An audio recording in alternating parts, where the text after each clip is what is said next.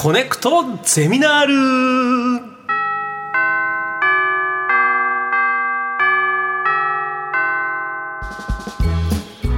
毎週さまざまなジャンルの講師が登場しあなたの知りたいという知識欲にコネクトする学校。コネクトゼミナール略してコゼミ4時間目の授業は地学です。地学。地学。いつの高校？地学地学高中校学ですかね。どう？地学の全然正直、何にも分かんないっす あれ岩なんか地層とか、ええええ。玄武岩がとかなんかそういう岩とかそういうやつをそうですね。なんか文字情報だけで教えてくれて、なんかもう暗記だけの感じになっちゃってた印象だな。でもなんか中学校の時とかにその石の表面とか名前を見たりするのはすごい楽しかったような記憶はありますね、でも大人になってその地層を見るといつの時代のものかっていうのが分かるみたいなことを知るようになって、えこれは深いぞと。いや面白いと思い興ますよ。味があります。はい。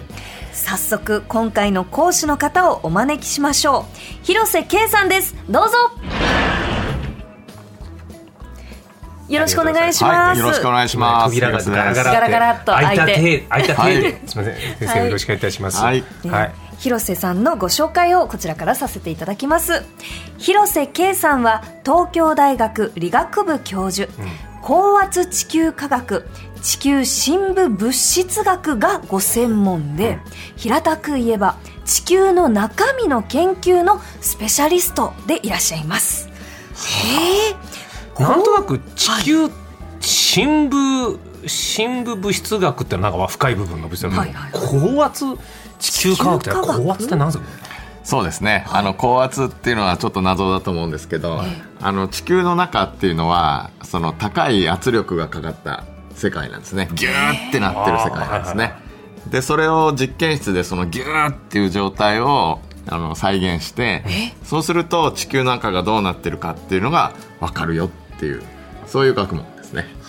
それってギューってなってるのは再現できるんですか？そうですね。あの実験室で、まあ、僕らあの宝石のダイヤモンドを使ってですね、え。ダイヤモンドってすごく硬いんですね、はい。なんでダイヤモンドでギューって押すともう地球の真ん中の圧力までかかるんです。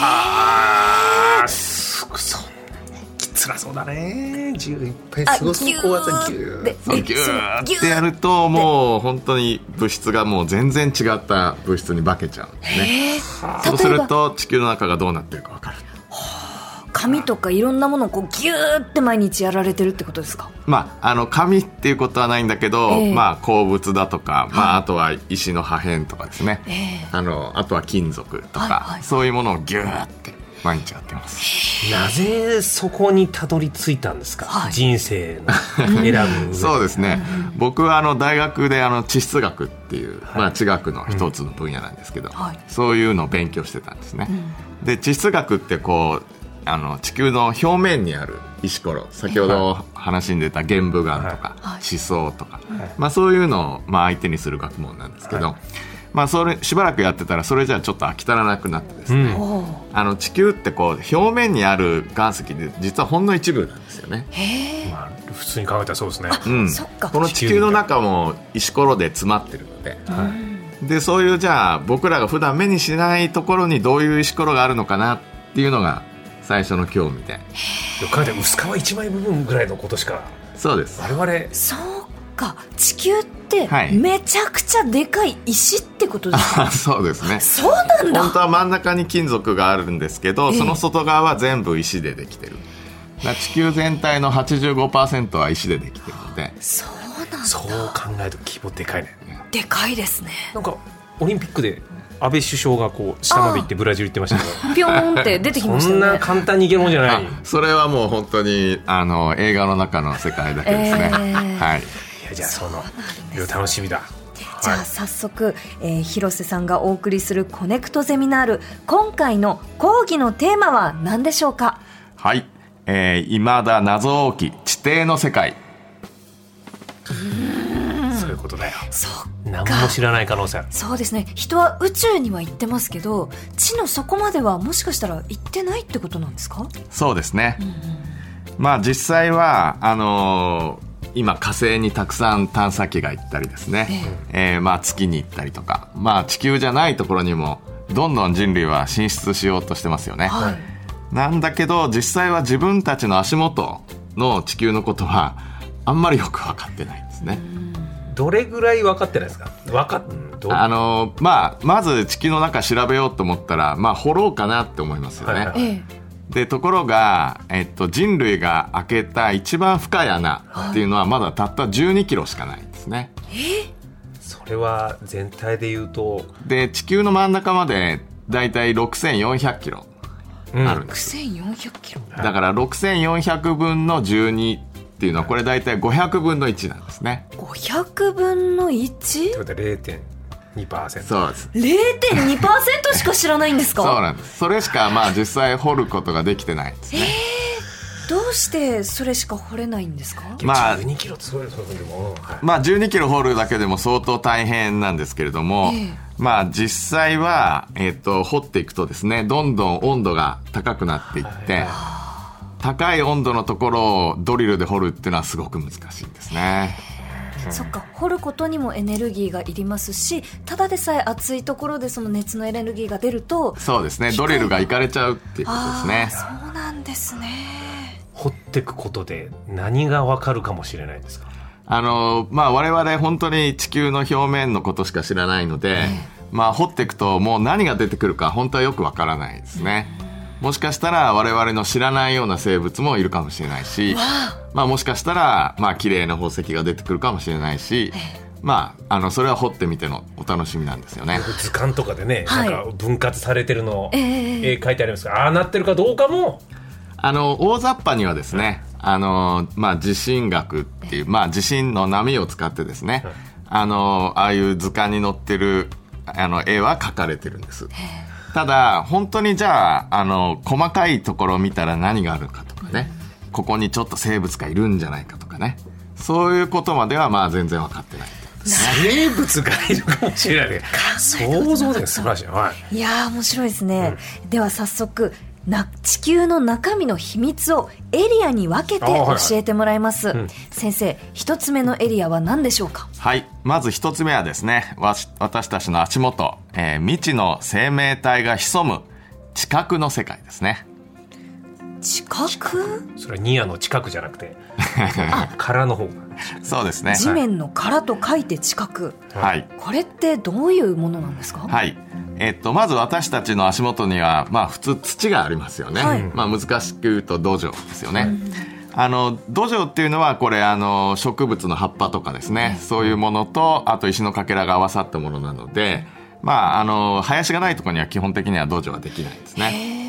でその下にですね掘っていくと、まあ、地層、まあ、石が出てくるっていうことですね、でこの石はもう硬い石でほとんどまあ栄養分なんて含まれてないんですね、はい。でこの部分のことを地殻ああって言います。分だ。はいはいはい。硬い、まああの殻って書いてる通りですね、まあ卵で言ったらあの本当に外側の殻みたいなはいはいはい。もん。で厚みはだいたい3 0キロあります。で3 0キロってなんか厚いなと思うかもしれないけど地球の真ん中まで6400キロあるんそうでね。やっぱりあのもう卵の殻みたいなぐらいだ。薄い殻なんですね。そんなに私たちは 薄い薄いところでなんかわーわー言ったり喧嘩したりとかそういうことですね。してたんだ。はい。ねちっちゃいね俺たち。ちっちゃいですね。でもそこの研究をしてるってことですよね。そうですね、はでまああの薄いんだけれどもじゃああの全部掘り抜けてるかっていうとそうではなくって、えーまだあのさっきもお話したようにたった1 2キロしか行ってないので、まあ、地殻も掘り抜くことがまだできてないっていうそういう状況なんですね。そうなんだ。生き物は、はい。その地底人とか、はい。漫画とか読んでると、はいはい地はいはい。底人ってこう、はい。ふにゃふにゃっとこう出てきたはいりしますけど、はい。これはあの最近分かってきたことなんですけれども、はいあの実際そういう地面の下には生物なんていないだろうとみんな思ってたんですね、ええ。そういうとこはもちろん太陽の光は来ないし、大体石なんで栄養なんてほとんどないんですよね、でそういうとこに生物はいないと思ってたんだけど実際掘ってみたらまあかなりたくさんいるんですよね。え？いるわ、はい。いるんだ実際いるんですよね。いるんですか、はいどういう生き物がいるんですか、まあ、あの基本的にはその、まあ、そんなに高等なだから地底人と言えるような高等な生物ではないんですけれども、あのそれでもやっぱりあのかなりの数というか量が、まあ、いるんですよ。まあ、どこにでもいるっていうような感じですね。ここにでもいるごめんなさい。僕ちょっと気温も情報に戻りますけど石油とか天然ガスが入っている部分はここよりも上ですか、近あく。えっ、と、それは、えっ、と、ちょっと浅いところの話ですね。近くよりももっと浅いところ。あ今、近くの中の話なんだけど、はい。はい。えっと、まあ、所詮僕ら、あの、上の方のことしか知らないんですけど、はい。まあ、大体、えっと、地面の下数キロぐらい、そういうところまでは、割と例えば鉱山で穴が開いてたりとかですね、はいはい。まあ、温泉掘るときに穴開けたりとか、まあ、よく掘ってるわけです。も。っと下だ。そういうところは、あの、かなり、あの、いろんな生物がいるっていうことが、まあ、最近分かってきたんですよね。微生物的な小さい小さい生き物なんですねそうですね。あのーまあ、知知的な生物ではない。あの、非常に原始的な生物ではあるんですよね。まあ、実際、あの、ほとんど、その、栄養がないんで、あのーまあ、活発に動いてるわけでもなく、はいまた、その、進化が早いわけでもないんですよね。だから、比較的原始的な生物が、まあ、いるということなんですね。そうなんだ。じゃあもしかしたらその生き物って人間よりも全然長く生きてる。あ、もちろんそうです。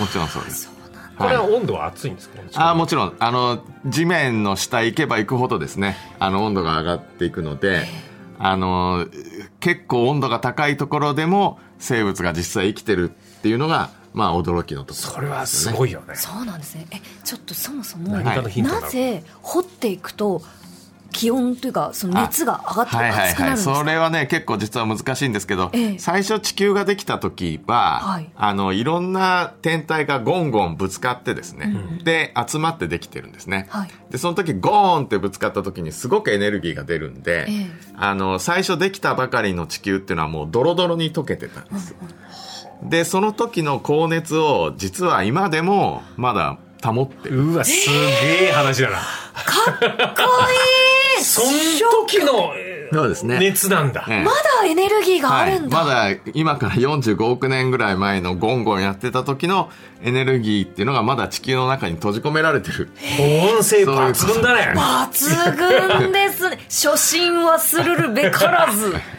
うわかっこいいじゃあちょっと。まあもちろんあのちょっとはいずつちょっとずつ冷えてるので、ええ。あの昔の時代だから何十億年前っていうのは今よりももっと温度が高かったんですよだけれどもまだまだあのエネルギーが残ってるっていうことですね。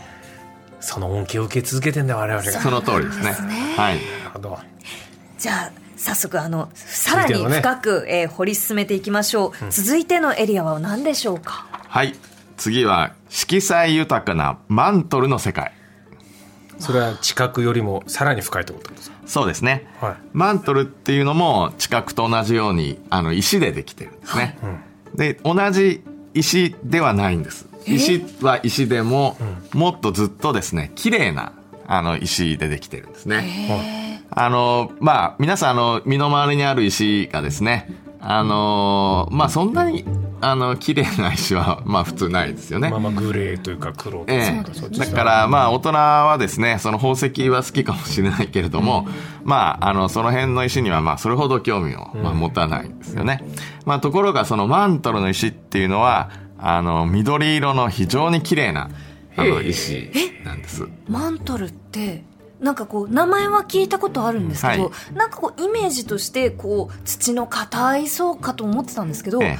キラキラしてるんですか？そうですね、あの基本は鉱物の塊。鉱物が合わさって石になってる、ええ。でその一個一個の鉱物が例えば緑色ですごい綺麗だっていうことですね、あの8月の誕生石に、あのペリドット。あまあ、宝石屋さんに売る行くと売ってるやつがあって、はいはいね。それが実はですねそのマントルの一番浅いところで一番たかたくさんある鉱物なんです。だから我々はペリドットの上に住んでると言ってもいいかもしれないですね。でっかいその緑の綺麗なあの一個一個の大きさはですねたかだか、まあ、数ミリからたかだか1センチぐらいあーはいはいはい。ただそれがいっぱい集まって綺麗なやつがいっぱい集まってるので、まあ、石としてはすごく綺麗ですねなんでこんな色してるんですか？あのまあそれもまたちょっと難しいんですけどもあの色をつけてるのは実は鉄分なんですね。鉄分で色がつくんですか、あの地球のマントルにはあの鉄分が割とたくさん含まれているので、まああの鉱物にはみんな色がついてるんですね、でわ例えばその我々の周りには白っぽいあの鉱物だったり、ま例えば石英だったら透明なあの真っ白な透明な、あのなんですけどそういうものは鉄分がない、ね、あの我々の周りにある石っていうのはあんまりだから鉄分がなくて、まあ、色がついてないっていうことですね。他の噴火のマグマとかあはいはい。あれはどこら辺のものなんあですかそれはですねこのマントルの一番浅いぐらいのところでマグマっていうのはできるでマグマができるってえ？それ何っていう感じだと思うんですけど、はいあの実は今あの申し上げたその綺麗なマントルの石、はい。それが溶けるとそれがマグマになる。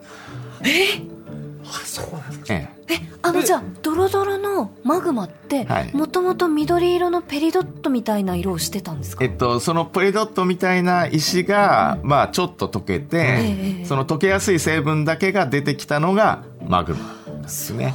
でもあれ冷えると黒くな黒いじゃないですかああ、それはまた鉄が含まれてるから、そういうことか、あじゃあ鉄のあの量でどんどん色って変わるんですねそうですね。はい。き基本あの色がついてるのはみんな鉄分の、まああの他の成分もちょっとあるんですけど、基本は鉄分です。はい。なんか勝手なイメージでマグマって一番真ん中から出てくるんだと思ったけど私もそう思ってまそんなした深いところじゃないですね。そのマントルの一番浅いところぐらい、だから近くの下ではあるんですけど、あのまあ深さ30キロとかそのぐらいのところからえっ、と石が溶けてその溶けた分ものだけが噴火するってことですね。でもこの私たちが掘り進められている人間が進められているのは12キロのところまでじゃないですか。どうしてその先の30キロのところから来てるとかっていうのが分かるんですか？あそれはですね僕らがやってるそのまあ先ほど申し上げた高圧実験、はい。まあ、実験室でギューってやってるのをどこまでギューッとやればその、えっとふ噴火してるマグマを再現できるかとか。そういうことをあの調べて。そうかそれによって圧力が要は色が変化すればええ。何キロ下までかってことが計算上圧力が一緒になるからってことか、なるほど、何キロぐらいまで人工的に圧力でかけられるんですかあえっ、とですねうちの研究室だと400万気圧ぐらいかけられるそれは何キロぐらいでもう全然わからないと思うんですけど、あの地球の真ん中が、えっと、364万気圧なんで、はい。まあそれ以上いける。うおすうわ。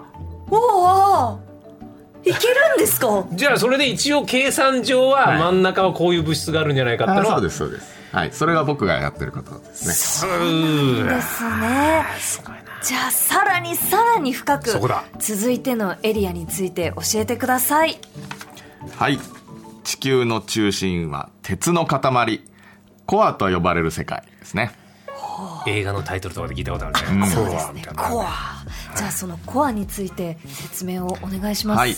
えっと、地殻とマントルはあの石なんですよね、えーところがその地球の真ん中にあるコアっていうのはあの鉄の塊、えっとだから金属。石じゃなくて金属。なんですね。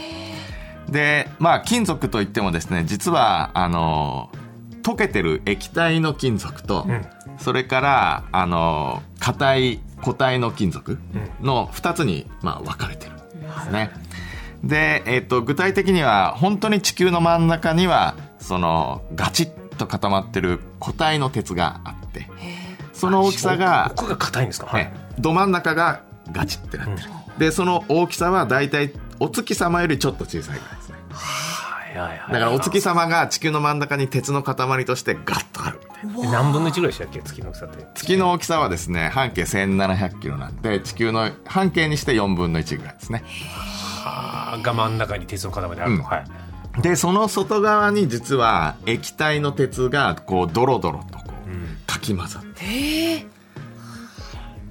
でそのうん。液体の鉄がすごく重要なんですね、液体？どう重要なんですか？でなんで重要かっていうとあのその液体の鉄がこう動き回ることによって、地球には、えー磁場ができてるんですね。あここかさっきオーロラの話をした時に、地球にその磁場 N 極 S 極があるって聞いたんですけど、それと関係して？そうです。あの地球全体が磁石になってるんですけれどもあのちょっと紛らわしいけど N 極が南極にあるんですね。ほう。N のくせに。ええ。そうなんですよね。そうそうそう。よくあのね騙されるんですけどね。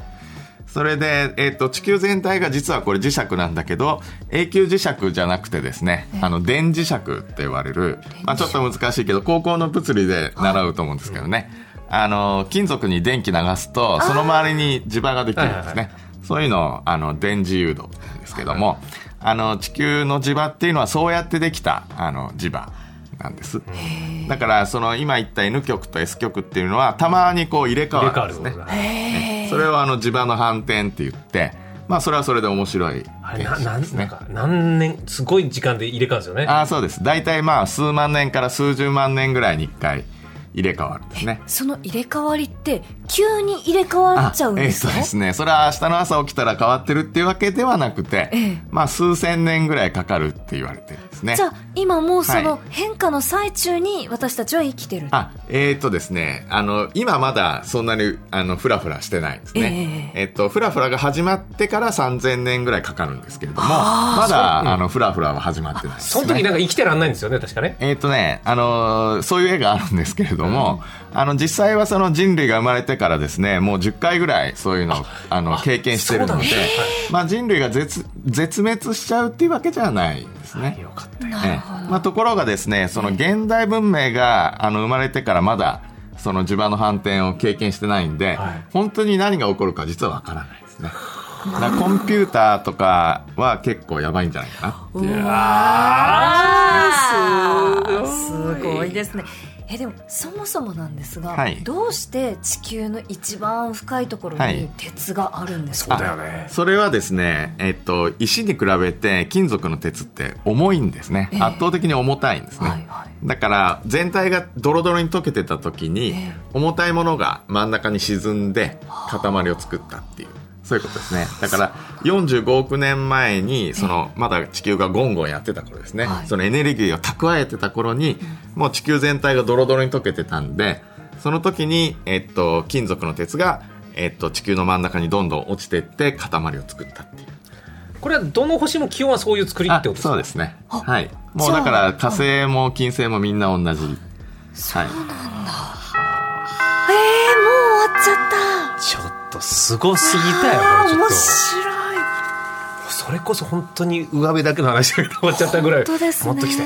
うわうわ。これからどんどんいろんなことが分かっていくんですかね。いやーあっという間ですが授業終了のおなぜ時間です。こういう授業を高校の時に教えてくんないんですかそうなんですよ。まあ確かにね、あの、地層とか岩石の授業って面白くないんですよ。だって汚いんだもん。こういう入り口から入るとね。ねえ知りたくなりますよね。綺麗な授業を見せればよかったですね。なるほど。いやー本当に面白かったです。ありがとうございましありがとうございます。たえー広瀬さんからお知らせは何かありますか？はい。あの、昨年私2冊本を出しまして、一つはですね、あの、講談社のブルーバックスっていうところから、地球の中身っていう本。それから、もう一つは、あの、川出夢新書っていうところから、えー地球を掘り進むと何があるかっていう、まあそういう本を2つ出しました。で特に、この後者の方はですね、はい。あの、かなり優しく書いてありますので、まあ、もしよろしかったらご覧ください。ありがとうございます。我々は地学を知ることで何が楽しくなるんですか？今あ後そうですね。基本的に地学って我々の身の回りがどうなってるかっていう学問なんですよね、ええ。だから生きててもっと楽しくなると。そうだよね。